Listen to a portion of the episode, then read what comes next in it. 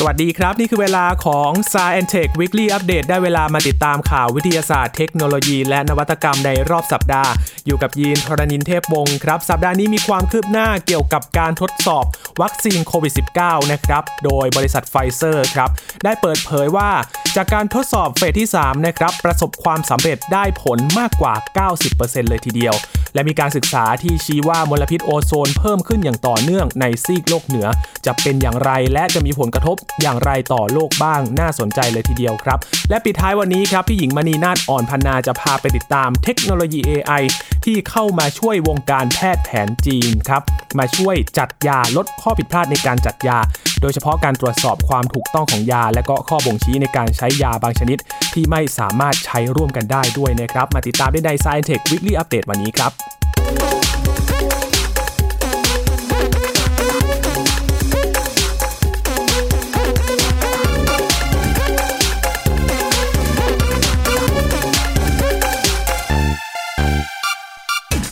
สัปดาห์นี้นะครับมีความหวังมากขึ้นเกี่ยวกับวัคซีนโควิด -19 ที่จะเป็นตัวที่จะมาช่วยยับยั้งการระบาดของโควิด -19 เป็นความหวังอย่างมากสำหรับชาวโลกของเรานะครับ เพราะว่าการระบาดของโควิด -19 ตอนนี้ ในหลายประเทศก็มีการระบาดในระลอกใหม่แล้ว ต้องมีมาตรการล็อกดาวน์ควบคุม การแพร่ระบาดกันอย่างรัดกุมมากขึ้น โดยเฉพาะในสหรัฐอเมริกาที่เป็นประเทศที่ยังครองแชมป์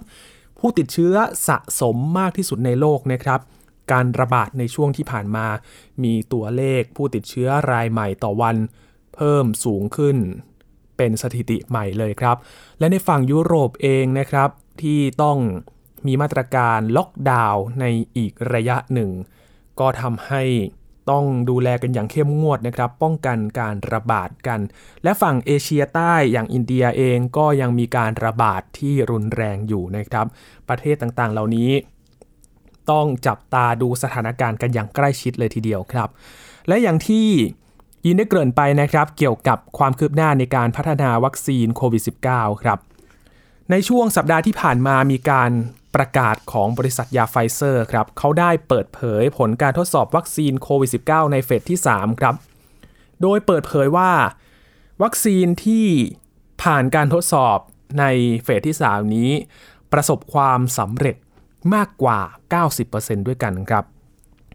ซึ่งเฟสที่ 3 นี้ก็ถือว่าเป็นขั้นตอนสุดท้ายนะครับที่ทดสอบประสิทธิภาพของวัคซีนโควิด -19 ครับคุณผู้ฟัง และในวันจันทร์ที่ผ่านมานะครับ ทางบริษัทไฟเซอร์ก็ร่วมกับบริษัท BioNTech ครับ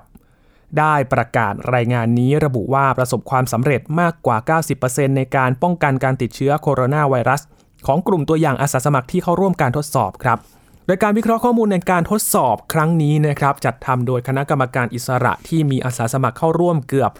40,000 คน ใน 6 ประเทศรวมสหรัฐอเมริกาด้วยนะครับ โดยนายอัลเบิร์ตบูร์ลาเป็นกรรมการผู้จัดการใหญ่และก็ประธานบริหารของไฟเซอร์ ได้กล่าวว่าผลการทดสอบก็แสดงให้เห็นว่าวัคซีนนี้สามารถช่วยป้องกันการติดโควิด -19 ในคนส่วนใหญ่ที่ได้รับวัคซีน และถือว่าเป็นก้าวสำคัญสำหรับการทดสอบขั้นต่อไปครับ แต่อย่างไรก็ตามครับ เขาก็เตือนว่าเฉพาะแค่นี้ การทดสอบ อาจจะยังไม่เพียงพอที่จะได้รับการรับรองจากองค์การอาหารและยาสหรัฐ หรือว่า FDA นะครับที่จะขอใช้สำหรับในกรณีฉุกเฉิน และจำเป็นต้องมีการเก็บข้อมูลด้านความปลอดภัยของวัคซีนเพิ่มเติมอยู่ครับ CEO ของไฟเซอร์ระบุว่าข้อมูลด้านความปลอดภัยของวัคซีน เข็มที่ 2 และเข็มสุดท้ายในช่วงเวลาเฉลี่ย 2 เดือน ตามแนวทางที่ FDA กำหนดไว้นั้น จะสามารถเปิดเผยได้ในช่วงสัปดาห์หน้านะครับ ก่อนที่จะเข้าสู่ขั้นตอนต่อไป ก่อนหน้านี้นายแพทย์แอนโทนีฟาวซีครับแห่งสถาบันโรคภูมิแพ้และโรคติดเชื้อแห่งชาติสหรัฐ ก็ระบุว่า วัคซีนมีอัตราผลสำเร็จที่อยู่ในระดับ 70-75%ก็ถือว่ายอมรับได้นะครับ ซึ่งของไฟเซอร์เนี่ยจากการทดสอบล่าสุดมี ผลความสำเร็จมากกว่า 90%ด้วยกัน ก็เป็นความหวังว่าจะได้ใช้ในเร็วๆนี้นะครับ จากข่าวดังกล่าวก็มีผู้นำสหรัฐนะครับอย่างโดนัลด์ทรัมป์ที่ทวิตข้อความแสดงความยินดีเกี่ยวกับความคืบหน้าของวัคซีนถือว่าเป็นข่าวดีอย่างมาก แล้วก็หลังจากข่าวนี้ประกาศออกมา ตลาดหุ้นก็แผงเขียวกันเลยนะครับ ตอบรับกับการประกาศผลการทดสอบวัคซีน ด้านโจไบเดนว่าที่ประธานาธิบดีคนที่ 46 ที่จะเข้ามารับตำแหน่งในช่วงปีหน้านี้ ก็มีแถลงการณ์แสดงความยินดีต่อการประกาศของไฟเซอร์เช่นกันนะครับ แต่ก็เตือนว่าการต่อสู้กับโควิด -19 นั้น ยังคงต้องดำเนินต่อไปอีกหลายเดือนเลยครับสำหรับวัคซีนของไฟเซอร์นี้นะครับ เป็นการวิเคราะห์วัคซีนที่เป็นชนิดแรกที่สามารถป้องกันไม่ให้คนติดเชื้อโคโรนาไวรัสสายพันธุ์ใหม่ได้ ซึ่งผู้คิดค้นวัคซีนป้องกันชนิดแรกนี้ถือว่าเป็นวันสำคัญเลยนะครับ ที่ประกาศออกมาในวงการวิทยาศาสตร์ และมนุษยชาติ โดยวัคซีนตัวนี้ได้นำไปทดสอบกับอาสาสมัครกว่า 43,500 คนใน 6 ประเทศด้วยกันนะครับ ได้แก่สหรัฐอเมริกา เยอรมนี บราซิล อาร์เจนตินา แอฟริกาใต้ และตุรกี และก็ไม่พบว่ามีปัญหาในเรื่องของความปลอดภัยกับผู้เข้าร่วมการทดลอง บริษัททั้งสองแห่งก็วางแผนจะยื่นเรื่องขออนุมัติเป็นการฉุกเฉินสำหรับการใช้วัคซีนนี้นะครับภายในสิ้นเดือนนี้ และในปัจจุบันก็มีผู้คิดค้นวัคซีนกว่า 10 ชนิดด้วยกันนะครับที่กำลังอยู่ในการทดสอบระยะสุดท้าย แต่นี่ถือว่าเป็นวัคซีนแรกนะครับที่ได้ผลลัพธ์ออกมา บริษัทผู้ผลิตใช้วิธีเชิงทดลองในการคิดค้นวัคซีนชนิดนี้นะครับที่ทำโดยการฉีดรหัสพันธุกรรมของตัวไวรัส เข้าไปฝึกระบบภูมิคุ้มกันร่างกายครับ และผู้ทดลองก็ต้องได้รับวัคซีน 2 ครั้ง เว้นระยะห่าง 3 สัปดาห์ด้วยกันนะครับ ซึ่งทางบริษัทผู้ผลิตยาทั้ง 2 รายนี้ก็บอกว่าผู้เข้าร่วมการทดลองมีภูมิคุ้มกันจากไวรัส หลังจากได้รับวัคซีนครั้งที่ 2 ไป 1 สัปดาห์ครับ โดยเชื่อว่าจะสามารถผลิตวัคซีนได้ 5 ล้านเข็มภายในสิ้นปีนี้ และอีก 300 ล้านเข็มภายในปี 2021 ครับ แต่ก็ยังมีความท้าทายอยู่นะครับสำหรับเรื่องของการขนส่งวัคซีนตัวนี้ ถ้าหากว่าผ่านการรับรอง เพราะว่าจะต้องทำภายใต้อุณหภูมิที่เย็นจัดถึงต่ำกว่าลบ 80 องศาเซลเซียส ด้วยกันในการขนย้ายวัคซีนตัวนี้เพื่อที่จะแจกจ่ายไปยังประเทศต่างๆนะครับ นอกจากนี้ก็ยังมีคำถามถึงเรื่องอายุภูมิคุ้มกันว่าจะยาวนานเพียงใดครับ นี่ก็เป็นโจทย์ใหญ่เหมือนกันนะครับ ที่จะต้องหาทางจัดการกับการขนส่ง วัคซีนตัวนี้ถ้าผ่านการทดสอบแล้ว จะต้องควบคุมอุณหภูมิให้ต่ำกว่าลบ 80 องศา เพื่อที่จะรักษาประสิทธิภาพของโควิด -19 นี้ได้นะครับ ถ้ามาดูเรื่องราวของวัคซีนตัวนี้นะครับ เป็นการทดลองร่วมกับบริษัทไฟเซอร์ของสหรัฐกับ BioNTech ของเยอรมนีครับ เป็นการใช้เทคโนโลยีที่เรียกว่า messenger RNA หรือเรียกย่อๆว่า mRNA นั่นเอง ซึ่งต่างจากวัคซีนชนิดอื่น เพราะว่าไม่ได้อาศัยเชื้อที่ตายแล้ว แต่ใช้วิธีการกระตุ้นให้เซลล์ในร่างกายนั้นผลิตโปรตีน ที่มีลักษณะคล้ายหนามของไวรัสโควิด -19 ขึ้นมาครับ อย่างไรก็ตามโปรตีนที่คล้ายหนามนี้ ที่ร่างกายสร้างขึ้นมาเองนี้ไม่เป็นอันตรายนะครับ แต่จะเป็นการสอนและก็ช่วยกระตุ้นให้ร่างกายนั้นสามารถสร้างภูมิต้านทาน เพื่อไม่ให้หนามโปรตีนของไวรัสโควิด -19 เข้าไปเกาะกับเซลล์หากว่ารับเชื้อเข้าไป โดยเทคโนโลยีนี้นะครับมีข้อได้เปรียบในแง่ที่ว่าทำให้เดินหน้าพัฒนาได้อย่างรวดเร็วเลยครับ แต่ว่าจะต้องฉีด 2 ครั้งห่างกันครั้งละ 3 สัปดาห์ด้วยกัน และต้องอาศัยการเก็บรักษาที่อุณหภูมิต่ำมาก ๆ อย่างที่รายงานว่าเป็นข้อจำกัดในด้านการขนส่งนะครับ ก็คือระหว่างลบ70 ถึงลบ80 องศาเซลเซียสนะครับ ซึ่งเท่ากับอุณหภูมิในหน้าหนาวของขั้วโลกใต้เลยครับ แต่ว่าก็มีเสียงตอบรับจากหลาย ๆ ประเทศเหมือนกันนะครับ ที่แสดงความคิดเห็นเกี่ยวกับวัคซีนตัวนี้ อย่างศาสตราจารย์อัตตาอัลรามัน หัวหน้าคณะทำงานด้านวิทยาศาสตร์และเทคโนโลยีของปากีสถานครับชี้ว่าวัคซีนตัวนี้ไม่เหมาะสำหรับปากีสถานครับซึ่งเป็นประเทศที่มีอากาศร้อนและก็ขาดโครงสร้างพื้นฐานที่เหมาะสมสำหรับการลำเลียงขนส่ง และการเก็บวัคซีนที่อุณหภูมิต่ำนะครับศาสตราจารย์รามันได้บอกว่าที่ปากีสถานเองก็กำลังทดลองวัคซีนในขั้นสุดท้าย 2 ชนิดจาก บริษัทของจีนนะครับบริษัท CanSinoBIO ซึ่งเป็นวัคซีนที่อาศัยการฉีดเพียงครั้งเดียว และสามารถลำเลียงขนส่งได้ในสภาพอุณหภูมิปกติด้วย โดยวัคซีนของบริษัทนี้กำลังมีการทดลองพร้อมกันอยู่หลายประเทศด้วยกันนะครับ เช่น จีน รัสเซีย ชิลี และก็อาร์เจนตินา อีกด้านหนึ่งก็มีรายงานของบราซิลนะครับ ได้ประกาศการพักการทดลอง วัคซีนขั้นสุดท้าย จากบริษัทชิโนแวคนะครับ ของจีนเช่นเดียวกัน เนื่องจากว่ามีผลข้างเคียงที่น่าวิตกในอาสาสมัครรายหนึ่ง เมื่อปลายเดือนตุลาคมที่ผ่านมา รายงานข่าวของสถานีโทรทัศน์ในบราซิลก็ระบุว่า อาสาสมัครที่ได้รับวัคซีนนี้ได้เสียชีวิตลง แต่การเสียชีวิตอาจไม่ได้เกี่ยวข้องกับวัคซีนโดยตรงครับ ซึ่งการระงงับการทดลองของวัคซีนตัวนี้นะครับนับเป็นครั้งที่ 3 ที่มีการหยุดการทดลองแล้ว เพราะว่าก่อนหน้านี้ก็ได้เกิดเหตุกับอาสาสมัครของบริษัทอื่นเช่นเดียวกัน โดยเมื่อเดือนตุลาคมนะครับจอร์นสันแอนด์จอร์นสันของสหรัฐก็ได้ระงับการทดลองการสุดท้ายเป็นการชั่วคราวเมื่อเกิดผลข้างเคียงกับอาสาสมัครรายหนึ่งครับและบริษัทแอสตราเซเนกาก็ได้ประกาศระงับการทดลองในเดือนกันยายน เมื่ออาสาสมัครคนหนึ่งในอังกฤษนั้นแสดงผลข้างเคียง จากภาวะอักเสบในร่างกาย ซึ่งอาจส่งผลต่อการทำงานของกระดูกสันหลังได้เช่นเดียวกัน แต่ว่า รายหลังนี้ก็กลับมาทดลองอีกครั้งหนึ่งแล้วนะครับ หลังจากที่หยุดพักไปก็ยังคงเดินหน้าต่อไปนะครับ เกี่ยวกับการทดลองวัคซีนโควิด -19 ในครั้งนี้ที่ถือว่าเป็นความหวังของมนุษยชาติเลยนะครับ ในการที่จะหาทางรับมือกับไวรัสตัวนี้ ให้หยุดการแพร่ระบาดในวงจำกัดให้ได้ครับแล้วก็มีรายงานจากองค์การอนามัยโลกเหมือนกันนะครับ ก็ย้ำว่าโคโรนาไวรัสนี้สามารถแพร่ระบาดในทุกสภาพอากาศนะครับ และไม่มีเหตุผลยืนยันว่า อากาศที่หนาวเย็นจะสามารถฆ่าเชื้อโรค หรือว่าลดการแพร่ระบาดของโคโรนาไวรัสได้ตามรายงานของ AP ครับองค์การอนามัยโลกก็ระบุว่าไวรัสโควิด -19 ที่แพร่ระบาดจากคนสู่คนนั้น ฝนและหิมะอาจจะช่วยชะล้างเชื้อโรค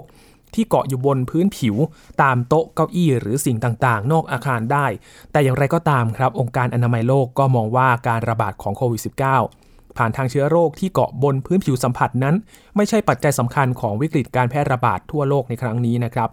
ที่ตอนนี้มียอดติดเชื้อสะสมทะลุ 50 ล้านรายแล้วครับ และเสียชีวิตกว่า1ล้าน2แสนราย ซึ่งทีมนักวิทยาศาสตร์ก็อธิบายเพิ่มเติมครับว่าปัจจัยที่น่ากังวลสำหรับฤดูหนาวที่จะมาถึงก็คือ เมื่ออุณหภูมิลดลง ผู้คนก็มีแนวโน้มที่จะอยู่ในอาคารบ้านเรือนมากขึ้นนะครับ ซึ่งเป็นสภาพปิด แล้วก็มีแนวโน้มที่จะแออัดกันอยู่ในพื้นที่เดียวกัน ซึ่งเป็นโอกาสที่ทำให้มีการแพร่ระบาดของโควิด -19 ได้มากขึ้นนั่นเองนะครับ เพราะว่ามีคำกล่าวของโจไบเดนครับว่าที่ประธานาธิบดีสหรัฐ บอกว่าสหรัฐกำลังเผชิญกับฤดูหนาวอันมืดมิดครับ มีการศึกษาหลายฉบับนะครับที่ชี้ว่าสัดส่วนของการระบาดของโควิด -19 ภายในอาคารสถานที่ต่างๆ ที่เป็นเคหสถานอาคารปิดนะครับ เมื่อผู้คนใช้พื้นที่ส่วนกลางร่วมกัน อย่างเช่น ห้องน้ำห้องครัวเป็นต้น ซึ่งหน่วยงานอื่นๆ รวมถึงองค์การอนามัยโลกก็ได้ออกมาเตือนนะครับว่าการระบาดของโคโรนาไวรัสในอาคารปิด ที่มีระบบถ่ายเทอากาศที่ไม่ดี จากที่ไวรัสที่สามารถแพร่ผ่านอนูละอองแขวนลอยต่างๆ เล็กล่องลอยไปในอากาศได้นานหลายชั่วโมง พื้นที่ปิดที่เสี่ยงต่อการติดเชื้อก็มีทั้งผับบาร์ยิมนะครับ ศูนย์กีฬา กิจกรรมการแสดงในคอนเสิร์ตต่างๆ แบบนี้นะครับ ซึ่งขณะเดียวกันรายงานของ AP ก็ระบุว่าโคโรนาไวรัส จะไม่ค่อยแพร่เชื้อในพื้นที่ด้านนอกอากาศที่มีอากาศถ่ายเทสะดวก จากที่เป็นพื้นที่เปิด ให้ผู้คนสามารถรักษาระยะห่างระหว่างกันได้ แต่ทีมผู้เชี่ยวชาญด้านสาธารณสุขก็เตือนว่า มีโอกาสที่โควิด -19 จะแพร่เชื้อ กับผู้คนที่อยู่ภายนอกอาคารได้เช่นเดียวกัน ถ้าหากว่าเขาอยู่ในพื้นที่เดิมเป็นเวลานาน หรืออยู่ใกล้กับผู้คนที่ไม่สวมหน้ากากอนามัยนะครับ โดยเจ้าหน้าที่สาธารณสุขก็ต่างก็เตือนกันนะครับว่าหนทางในการสกัดกั้นการระบาดของโควิด -19 ก็คือการสวมหน้ากากอนามัยเมื่ออยู่ในที่สาธารณะ อยู่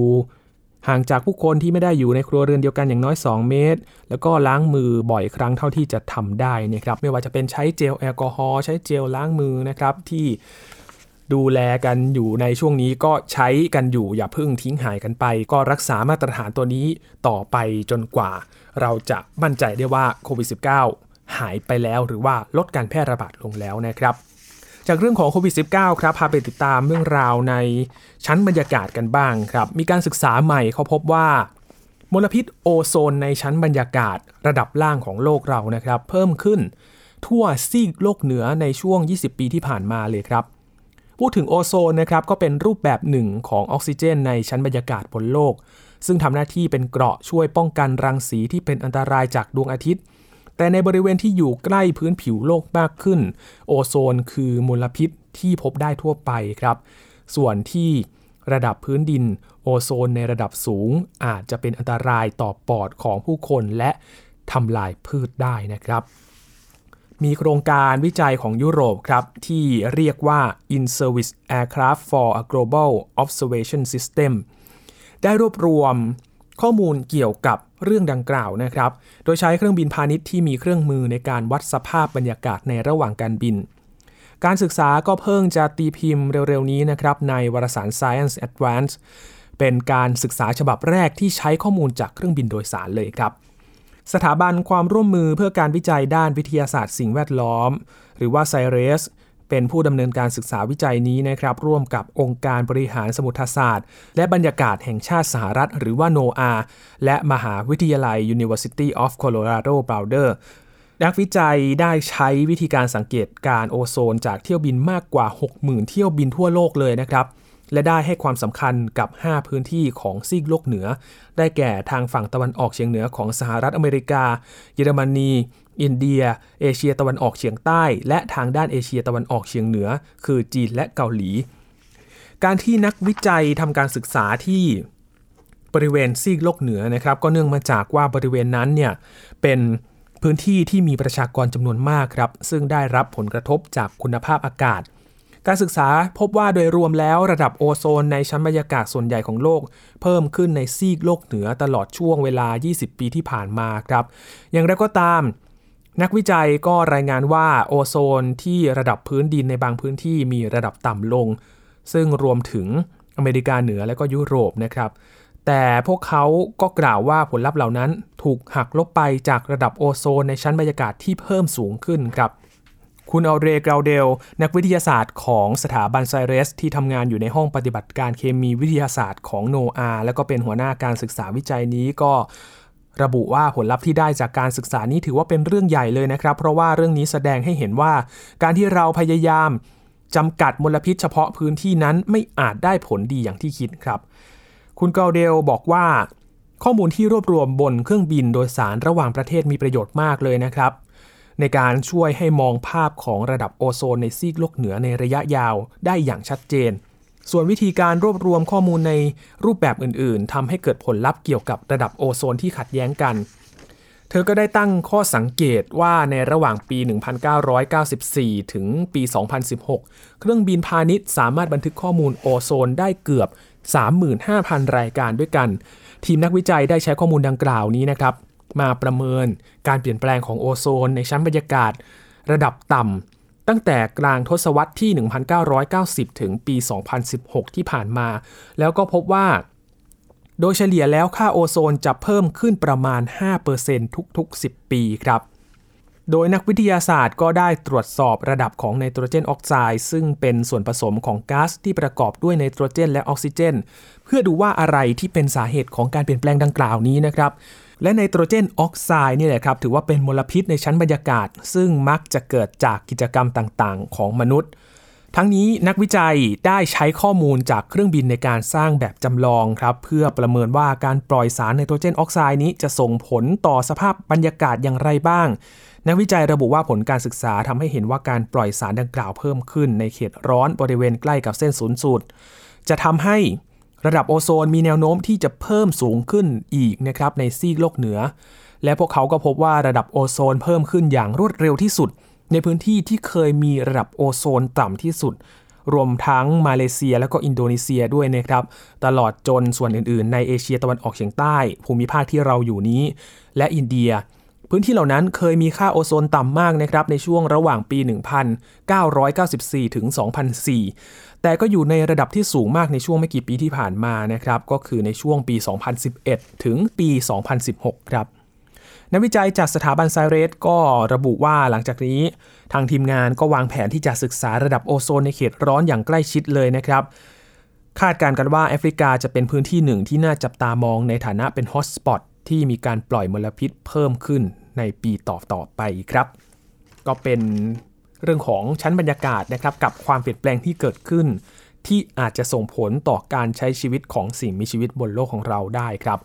และปิดท้ายวันนี้ครับ พาคุณผู้ฟังไปติดตามเรื่องราวของเทคโนโลยี AI ครับที่ตอนนี้เข้าไปอยู่ในวงการแพทย์แผนจีนแล้วครับ โดยเฉพาะระบบการจัดยาแผนจีนนะครับ ให้กับผู้ป่วยที่นอกจากจะทำให้สะดวกรวดเร็วแล้ว ยังช่วยลดข้อผิดพลาดจากการจัดยาได้ โดยเฉพาะการตรวจสอบความถูกต้องของยา และข้อบ่งชี้การใช้ยาบางชนิดครับที่ไม่สามารถใช้ร่วมกันได้ ตามเรื่องนี้กับพี่หญิงมณีนาฏอ่อนพนากันครับ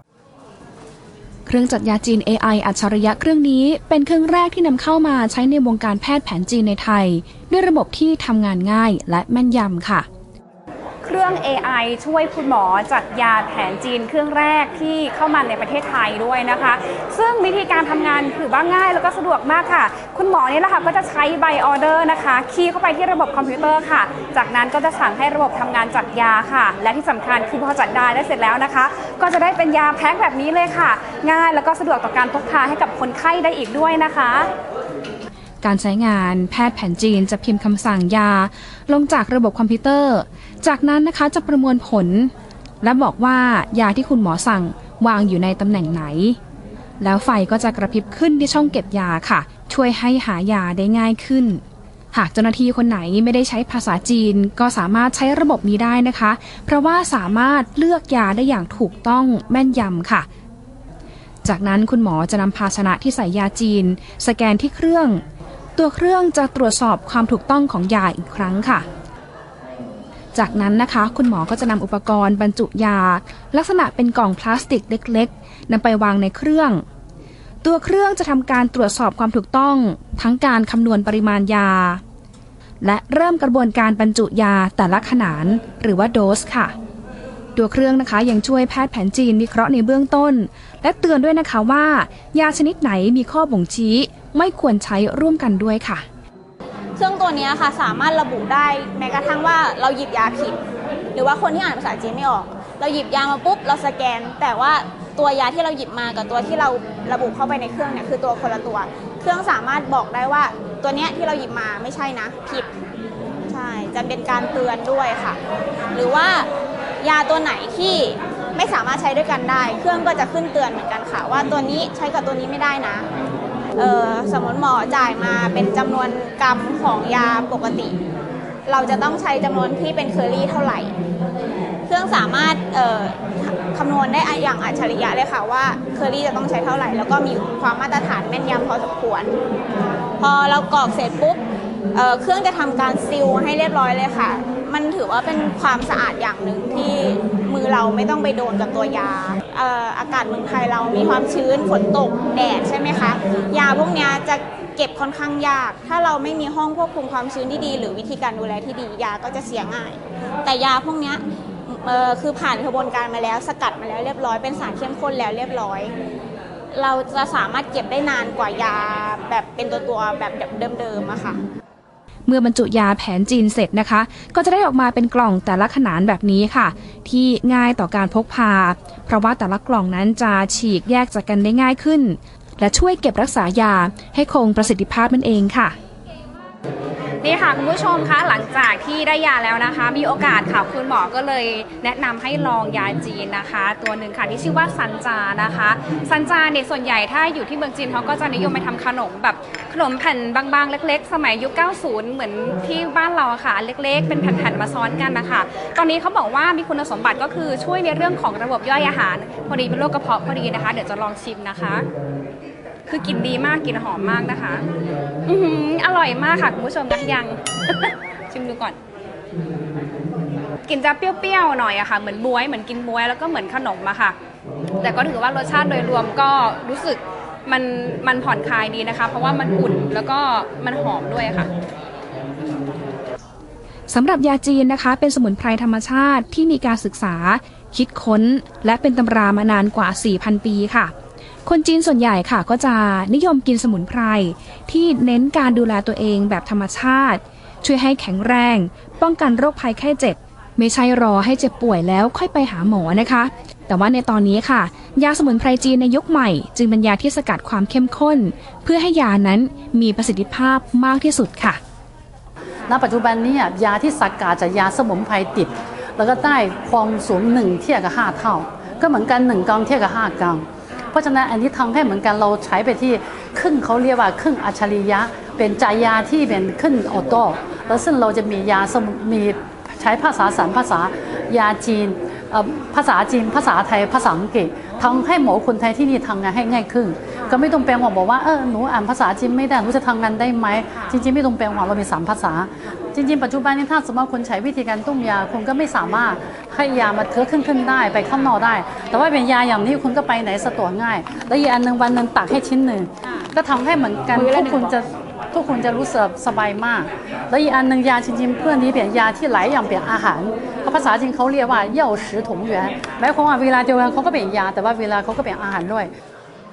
นี่เป็นหนึ่งเทคโนโลยีจาก AI ที่ก้าวสู่วงการแพทย์แผนจีนไทย และวงการเภสัชกรนะคะ ที่จะช่วยการทำงานของมนุษย์ ได้สะดวกรวดเร็วขึ้น มีการตรวจสอบความถูกต้องของยาร่วมกัน ระหว่างคนและ AI ช่วยลดความผิดพลาด และเป็นประโยชน์สูงสุดต่อการรักษาค่ะมณีนาฏอ่อนพนา ไทย PBS รายงาน ทั้งหมดนี้คือเรื่องราวข่าวสารวิทยาศาสตร์เทคโนโลยีและนวัตกรรมในรอบสัปดาห์กับ Science Tech Weekly Update นะครับ คุณผู้ฟังติดตามรายการกันได้ที่ www.thaipbspodcast.com รวมถึงพอดแคสต์ช่องทางต่างๆ ที่คุณกำลังรับฟังอยู่นะครับ มาอัปเดตเรื่องราวกับ Science Tech ได้ทุกที่ทุกเวลาทางไทย PBS Podcast ครับ ช่วงนี้ยีนทรณินเทพวงศ์ขอบพระคุณสำหรับการติดตามรับฟังนะครับ สวัสดีครับ